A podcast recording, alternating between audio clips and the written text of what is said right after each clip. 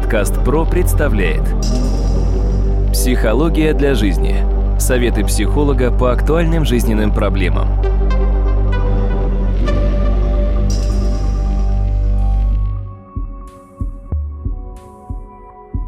Здравствуйте, дорогие друзья! В эфире подкаст «Психология для жизни» у микрофона Сергей Чубатков.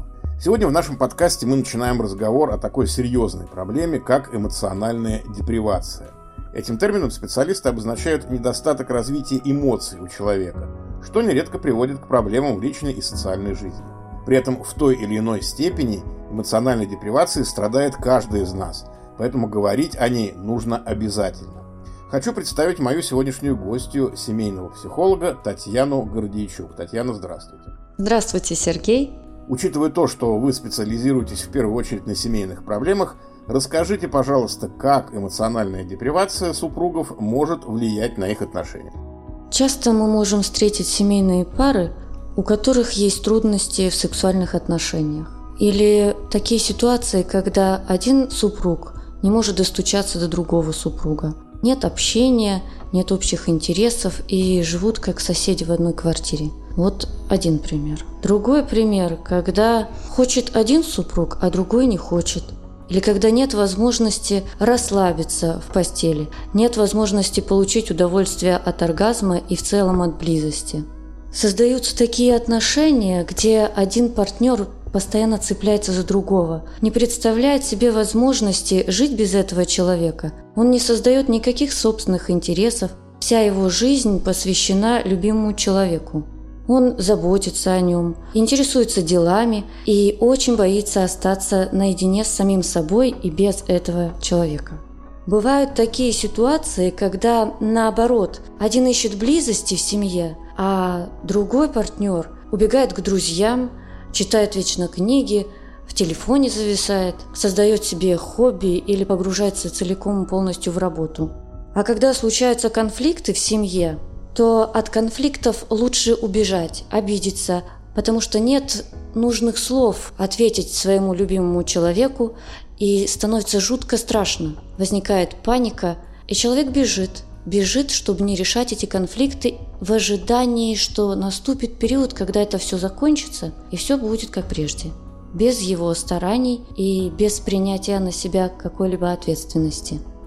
А почему же возникают такие особенности характера? Я так понимаю, что все начинается еще в раннем детстве.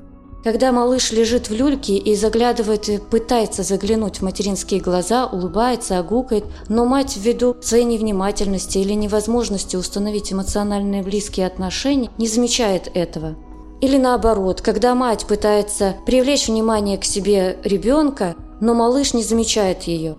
Или, возможно, когда мать чувствует глубокую депрессию, когда она сильно встревожена, тяжело переживает стрессовые ситуации, напряжена, часто ссорится с мужем или с другими близкими родственниками. Такие трудности возникают по причине невозможности у матери установить эмоционально близкий контакт, невозможности у младенца установить эмоционально близкий контакт с матерью – невозможности обоих создавать и чувствовать друг друга, создавать эмоционально близкий контакт. Непоследовательность поведения матери по отношению к ребенку. Это может быть резкие перемены настроения, грубость, холодность сменяется на непонятную ласку и заботу. Также может возникать депривация ввиду ранней потери объекта привязанности. Это может быть смерть близкого человека, отъезд в связи с работой, с учебой. Ссоры в семье между матерью и отцом – это для ребенка скрытая угроза. Скрытая угроза быть покинутым, что младенец приравнивает к страху смерти. Потому что если не будет ни матери, ни отца, он умрет. Так формируется интровертный, аутичный или шизоидный тип личности, когда младенец не получает эмоциональный отклик от матери – Вырастая, такие дети испытывают трудности в создании крепких взаимоотношений. Им очень хочется близости, но создать теплые и длительные взаимоотношения становится гораздо труднее, чем хотелось бы. На первых этапах все хорошо, и с ними есть о чем поговорить, и им есть о чем рассказать. Они много знают, так как читают достаточно литературы интересной и научной, и фантастической, и могут выглядеть привлекательными. Но как только отношения проходят некий этап и перерастают в более серьезные, эти люди уходят в себя. Они погружаются в свой внутренний мир, в свои фантазии и забывают о существовании своего партнера, если только тот иногда им о себе не будет напоминать. Но опять же, когда этот человек, их партнер, любимый человек, напоминает о себе, они не способны давать ответную реакцию эмоциональную, теплую.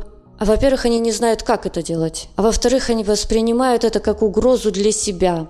Как будто бы их в чем-то обвинять, что они недостаточно хороши, что они что-то не сделали, что-то не предусмотрели. Они не видят чувств второй половины трудности с пониманием себя, они не знают своих чувств, не идентифицируют свои чувства, не понимают своих желаний, не понимают свои потребности. Поэтому им очень трудно, тяжело понять потребности и чувства другого человека.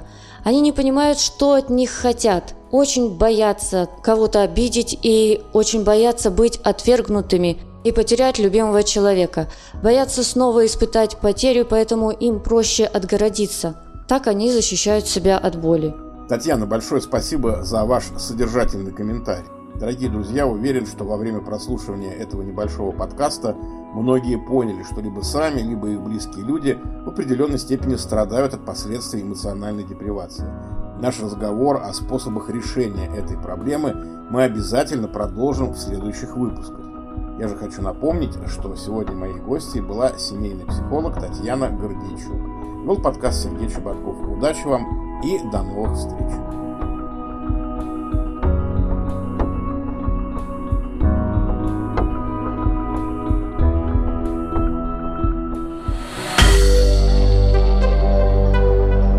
Компания «Подкаст Про». Подкасты премиального качества.